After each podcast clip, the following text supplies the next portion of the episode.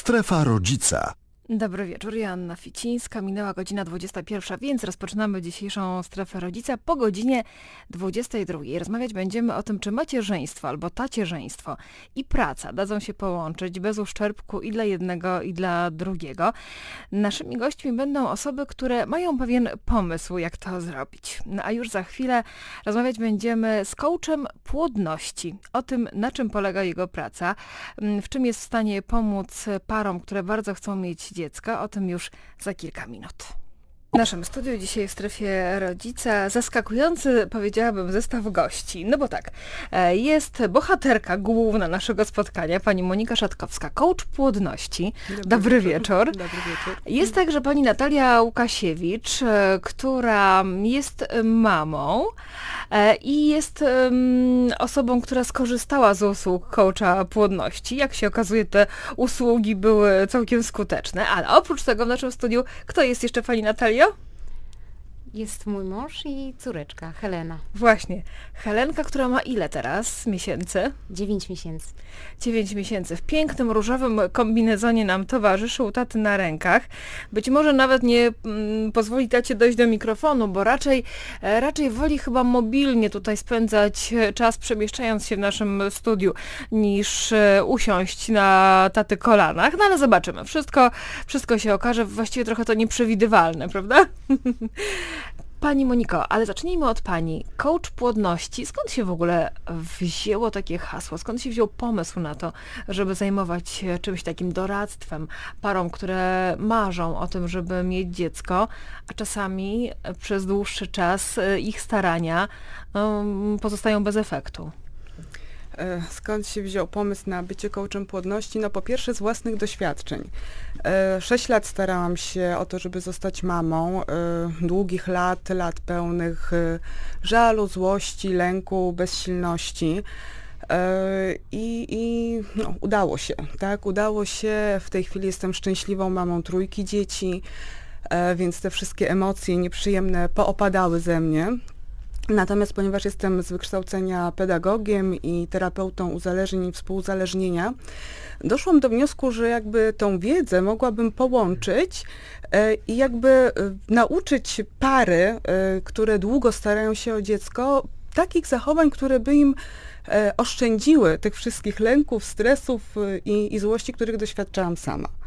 Ponieważ nie jestem psychologiem, no to y, nie mogłem być, y, tak nazywać się psychologiem, natomiast no, coaching jest w tej chwili coraz y, powszechniej stosowaną formą y, pomocy, wsparcia, więc uznałam, że to będzie idealna misja życiowa do spełnienia. A coache płodności na przykład poza naszym krajem też funkcjonują? funkcjonują, aczkolwiek jest to nisza. Mhm. Cały czas jest to nisza. A myśli Pani, że w Polsce jest Pani jedynym coachem, który się zajmuje właśnie takimi sprawami, czy nie? Znaczy, z tego, co tak obserwuję rynek, e, na pewno coraz więcej jest psychologów, którzy zajmują się wspieraniem par e, leczących niepłodność. Natomiast jeżeli chodzi o bycie coachem, to jestem jedną, może jedną z dwóch osób w Polsce. Proszę bardzo, to naprawdę fascynujące i dzisiaj u nas w studiu jedyny być może w Polsce albo nieliczny w każdym razie nieliczny, przedstawiciel e, właśnie takiego zajęcia coach płodności. Pani Natalio, a jak wy trafiliście na trop? Pani Moniki? W momencie, kiedy mm, pojawiło się u nas e, wielkie poszukiwanie informacji dotyczące niepłodności, zaczęłam szukać różnych informacji w internecie i bodajże tak myślę, że to chyba jednak był Facebook. Mhm. Pojawiła się reklama, informacja, gdzieś jedna pani drugiej coś zaproponowała, ja po prostu przeczytałam taką informację i zaczęłam czytać coraz więcej, więcej właśnie artykułów, e, na, które były na stronie pani Moniki. A proszę bardzo, to się odzywa Helenka. Tak, Helenka. I zaczęłam zagłębiać się w tym temacie. Bardzo mi się to spodobało, bo jako również pedagog trafiło do mnie to, w jaki sposób to było przekazane i postanowiłam szukać kontaktu i Pomocy. Pomocy, tak. Jak wyglądało wasze pierwsze spotkanie? Chodzi mi o to, e, bo czasami jest tak, że jeżeli mamy jakieś problemy w sobie, to paradoksalnie łatwiej nam się otworzyć przed obcą osobą niż czasami przed kimś e, bardzo bliskim. Ale oczywiście nie jest to żadna reguła. Jak wyglądała ta wasza pierwsza rozmowa? To nie do końca tak y, było, że czułam, że mam problem w sobie i muszę poszukać pomocy. Raczej szukałam nowej drogi, innej formy informacji, bo głównym problemem myślę w niepłodności jest brak informacji. Jeśli chodzi o stan zdrowia, przyczyny tej niepłodności, czy tego, co po prostu dzieje się z, naszą, naszym ciałem, psychiką i co nas otacza. I tak naprawdę było jedno spotkanie. Tak. Tak, jedno spotkanie i to też nie osobiste, tylko przez internet, przez e, Skype'a. Przez Skype'a, tak. Tak. Rozmawialiśmy we troje. Było bardzo takie dla nas ciekawe doświadczenie, bo podeszliśmy do tego sceptycznie i raczej tak mało z małą wiarą. Tak, z Mhm. małą wiarą, bo już byliśmy na takim etapie, że nic z tej wiary nie budowało w nas. A efekt był taki, że otworzyło to w naszych głowach e, nowy pomysł na nową drogę i, i poszliśmy tą drogą i ta droga doprowadziła nas do Heleny. Mhm. Więc uważam, że to był klucz do drzwi, które już były pozamykane przez wszystkie inne osoby, z którymi mieliśmy do czynienia. A Helenka pojawiła się na świecie jak szybko? Po, po tej naszej rozmowie, Mhm. nic, niespełna rok, myślę, że mniej może nawet.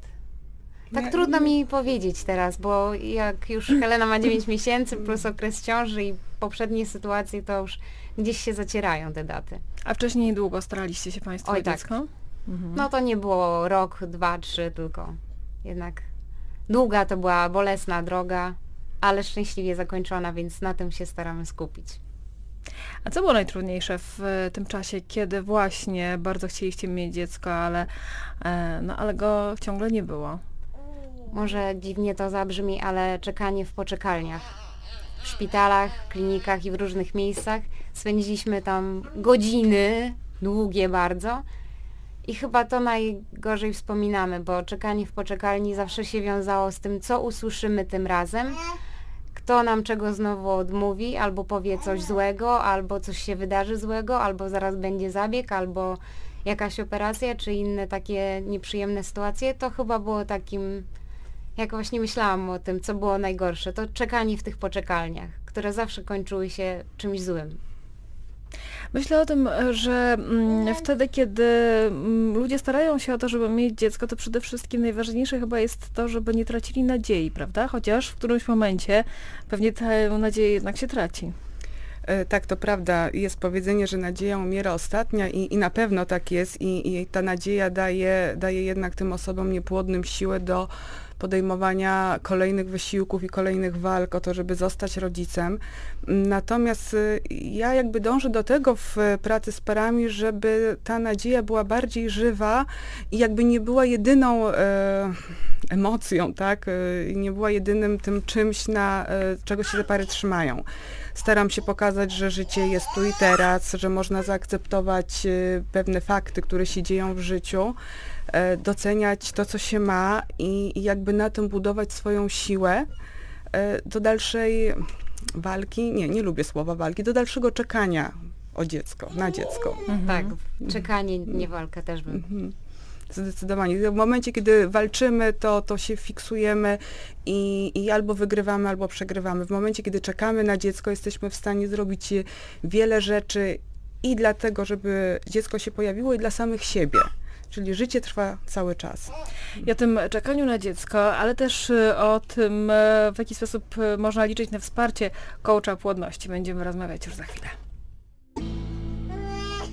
O proszę bardzo, Helenka od razu się odezwała, wie kiedy się odezwać, kiedy się zapalają czerwone lampki przy mikrofonach. E, No to my wracamy teraz do rozmowy e, o coachingu płodności. Mm, Pani Moniko, a mm, skoro wasza tylko jedna, jedyna rozmowa zadziałała pozytywnie na ludzi, którzy, e, no, którzy liczyli na jakieś wsparcie mm, i którzy czekali na dziecko już długi czas, to co w tej rozmowie takiego padło, w tej skype'owej rozmowie, e, że ona podziałała? Och, co podziałało? Kurczę. Trudno pewnie teraz sobie przypomnieć, domyślam się. E, natomiast no tak ogólnie, co, co działa w czasie takich rozmów, e, po pierwsze e, pokazanie, że właśnie nie trzeba walczyć, pokazanie, po usystematyzowanie pewnych ścieżek. No dobrze, medycznie można zrobić to i to. Tutaj, jeżeli chodzi o zmiany stylu życia, można zmienić to i to, nie wiem, zrezygnować z papierosów, więcej chodzić na spacery, czasami dobrze jest zmienić dietę, i, I, to wszystko są takie mini czynniki, które wpływają na poprawę płodności. No i coś, co z mojego punktu widzenia jest szalenie ważne, nauczyć się odstresowywać. Stres jest jednak czymś, co nas wewnętrznie spina i wpływa na to, jak funkcjonuje organizm. A, a płodność jest niezwykle delikatną materią i, i te nadmierna ilość kortyzolu, ta, która się wydziela regularnie w momencie, kiedy ten stres jest chroniczny, jak się czeka na dziecko, no to dobrze jest to nauczyć się redukować. Co na pewno nie jest proste niby jest, ale ludzie mówią, że nie jest. No to wszystko jest kwestia pewnego rodzaju treningu, tak naprawdę mhm. i zmiany sposobu myślenia.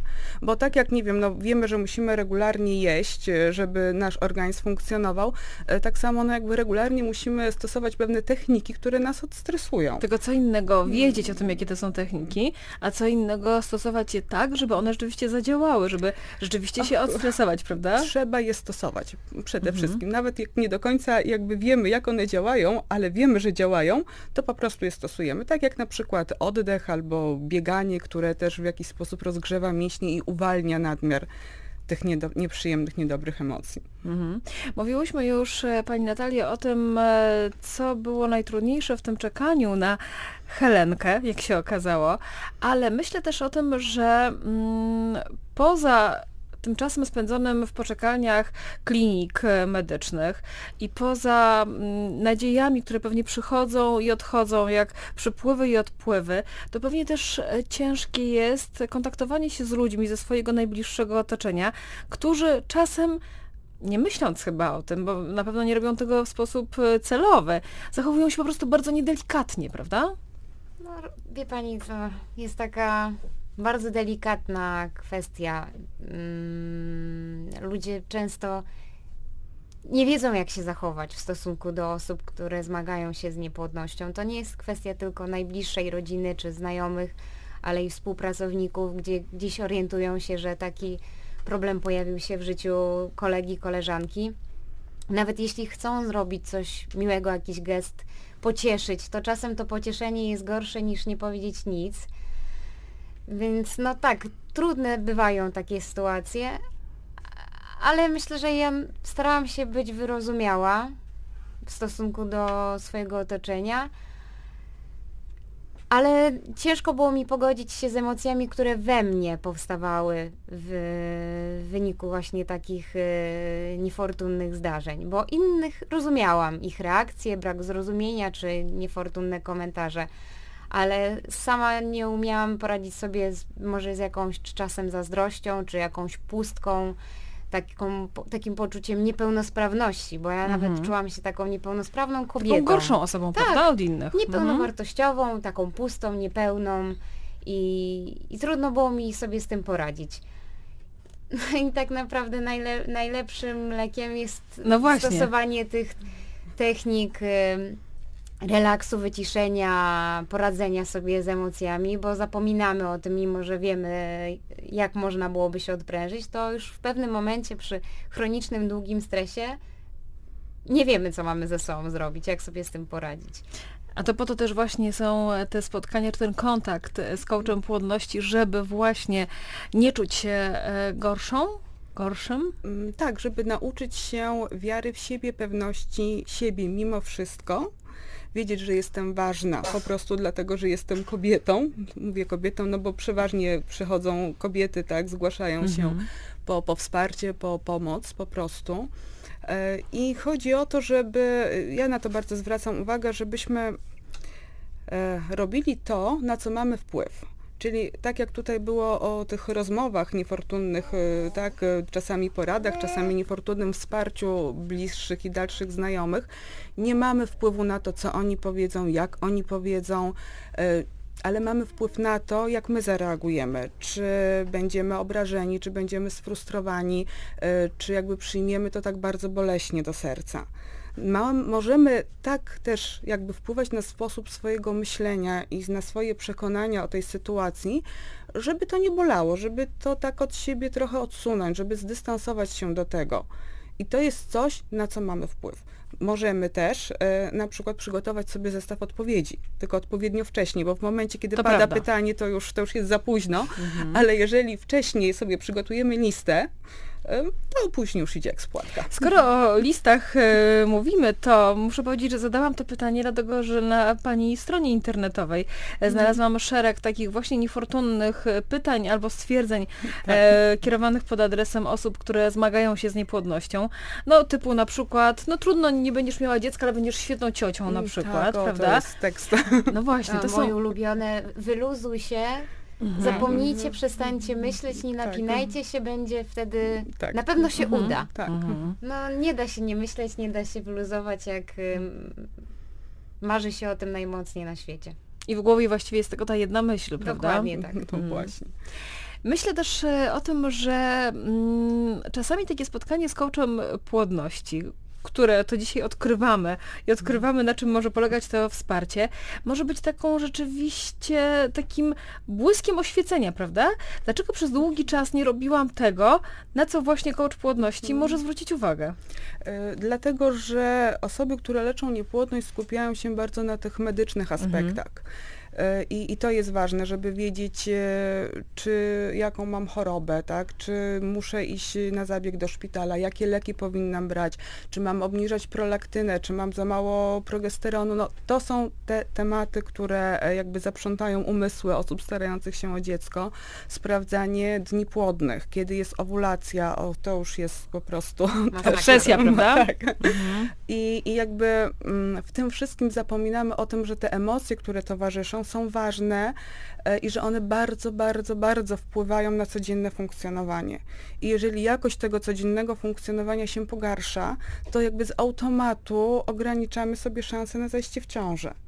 A umiejętność docenienia tu i teraz, y, wyzwolenia w sobie tych endorfin, nawet, nawet tak o 5%, no, na początek, już jakby tą szansę zwiększa, a przynajmniej powoduje, że moje życie tu i teraz jest lepsze i szczęśliwsze.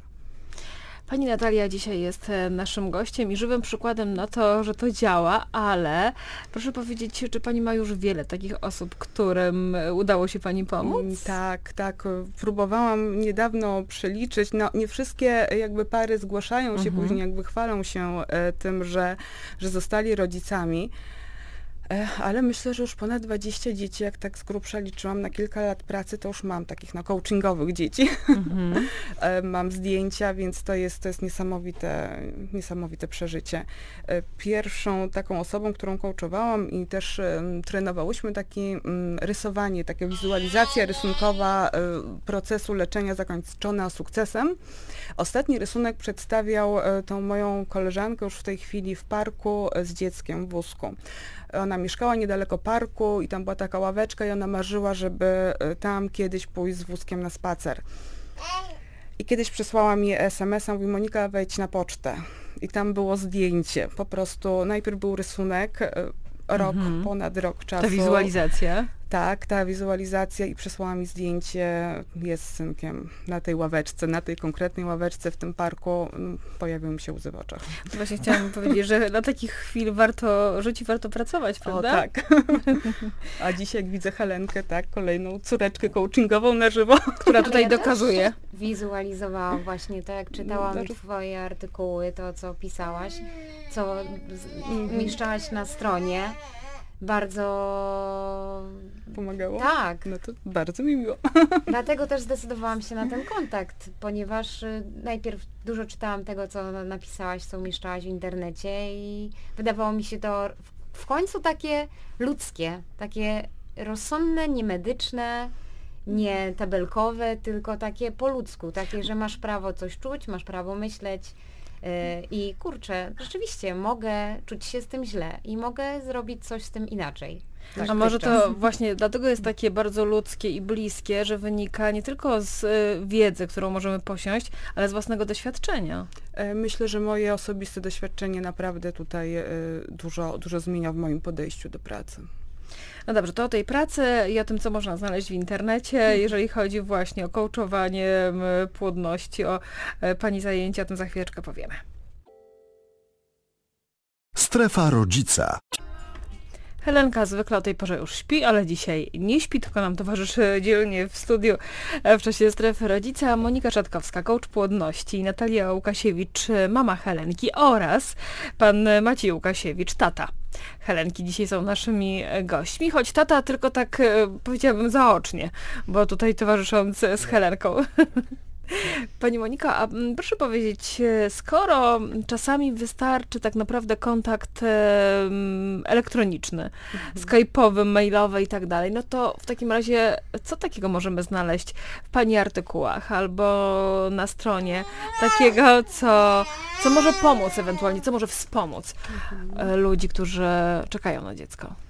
Och, całą masę e, konkretnych porad i wskazówek, co można zmienić w sobie, w swoim zachowaniu i w swoim sposobie myślenia, żeby czekanie na dziecko było łatwiejsze. E, piszę bloga, gdzie e, właśnie staram się zamieszczać informacje, jak radzić sobie ze złością, jak radzić sobie ze stresem, e, co zrobić, kiedy czujemy ogromny lęk albo bezsilność wynikającą z zbyt długiego czekania na dziecko. E, mam też do zaproponowania na stronie taki e, trening Twojej płodności.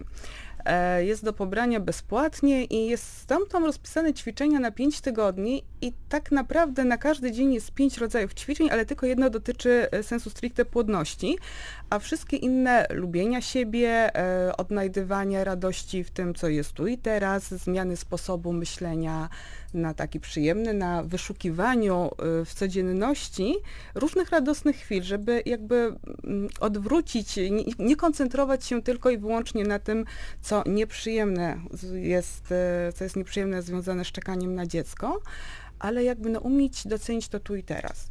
I jakby staram się uświadomić ludzi, że na mnóstwo rzeczy mają wpływ. Tak naprawdę. Nie na wszystko mamy wpływ, ale na wiele mamy i zmieniajmy to na co ten wpływ mamy. Dlatego też napisałam książkę Chcę mieć dziecko, zwiększ swoją szansę na y, ciążę, zać w ciążę szybciej, e, którą mam tutaj przy sobie, mam trzy egzemplarze.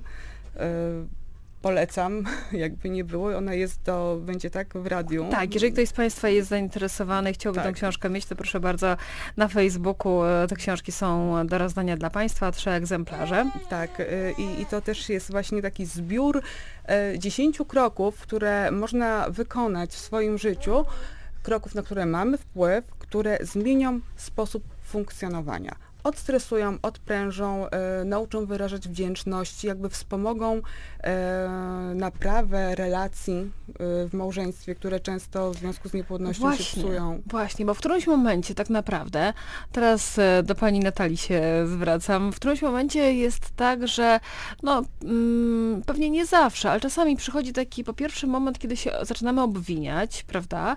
Kiedy kobieta czując się niepełnowartościowa zaczyna zastanawiać się nad tym, czy będzie mogła dalej dalej tworzyć e, związek z mężczyzną, no i czy on nie będzie się czuł nieszczęśliwy przez to na przykład, że dziecko nie pojawi się w ich życiu.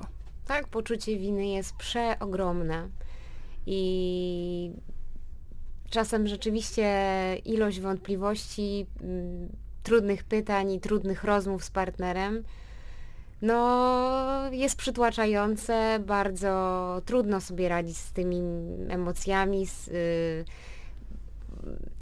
Powiem tak.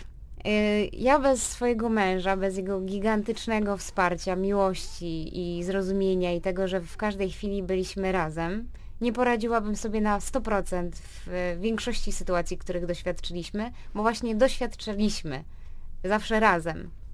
Nigdy nie czułam się z tym sama, ale wiem, że na pewno, bo mnóstwo poznałam y, kobiet, które były w takiej sytuacji jak ja i były same w tych poczekalniach, same podróżowały przez Polskę, walcząc o, o dziecko, jadąc na różnego rodzaju mm, wizyty lekarskie, zabiegi.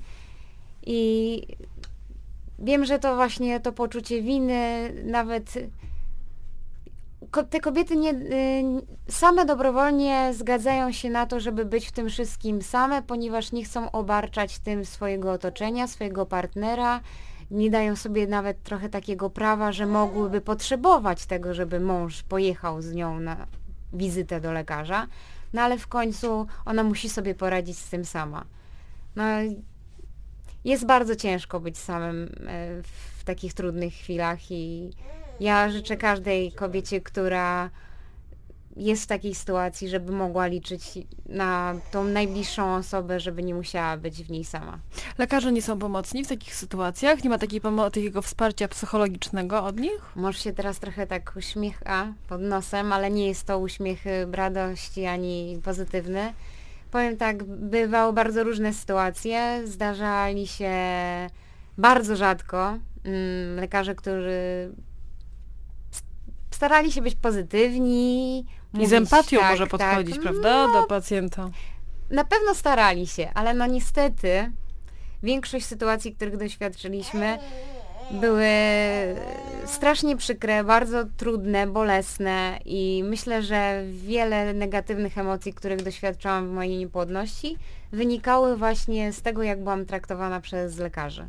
Co słyszałam na swój temat, na nasz temat, jak nie dawano nam żadnych nadziei, nazywano nas beznadziejnymi przypadkami, że nam to już nikt nie pomoże, nic nie zrobi dla nas, że właściwie to możemy próbować, ale to jest bez sensu. No nie wiem, czy można w takich okolicznościach usłyszeć coś gorszego.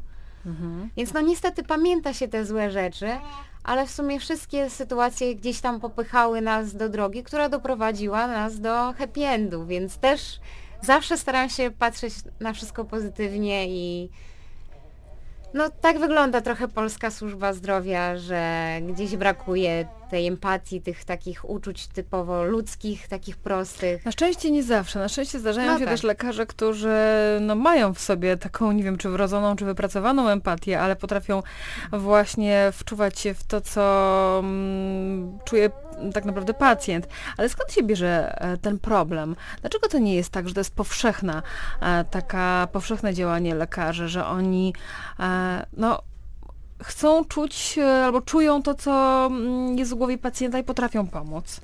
Och, no, lekarze uczą się medycyny, tak? Uczą się jakby pracować z ciałem i, i rozwiązywać problemy ciała, a nie e, problemy emocjonalne Czyli nie patrzą pacjentów. holistycznie na pacjentów? E, Myślę, że jest to problem w naszej służbie zdrowia. E, Natomiast no znowu ja tutaj staję na, stoję na stanowisku, skupmy się na tym, co my możemy. Idę do lekarza po konkretną pomoc medyczną i w momencie, kiedy przestanę oczekiwać od niego tego wsparcia, tylko pójdę po wiedzę, to już mam mniejsze nastawienie, mniejsze oczekiwanie i w związku z tym e, z mniejszym takim kacem moralnym wychodzę z gabinetu, że znowu nikt mnie nie wysłuchał. Natomiast no, możemy szukać tego wsparcia gdzie indziej na terapiach, na coachingach właśnie, na, na stronach internetowych, tak, na blogach, y, po prostu w, u ludzi, którzy, y, którzy mają te predyspozycje, którzy mają wiedzę i którzy to wsparcie emocjonalne będą nieść dalej.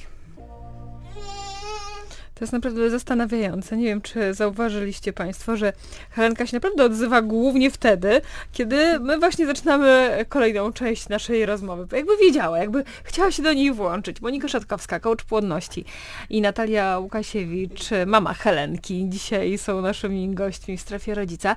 No dobrze, Pani Monika, a powiedzmy w takim razie, bo mm, w trakcie piosenki Państwo tego nie usłyszeliście, Pani Natalia powiedziała, a może to lekarze powinni też odsyłać do coacha płodności, widząc na przykład, że wyczerpały się ich możliwości leczenia medycznego, że może jest potrzebne wsparcie takie mentalne też.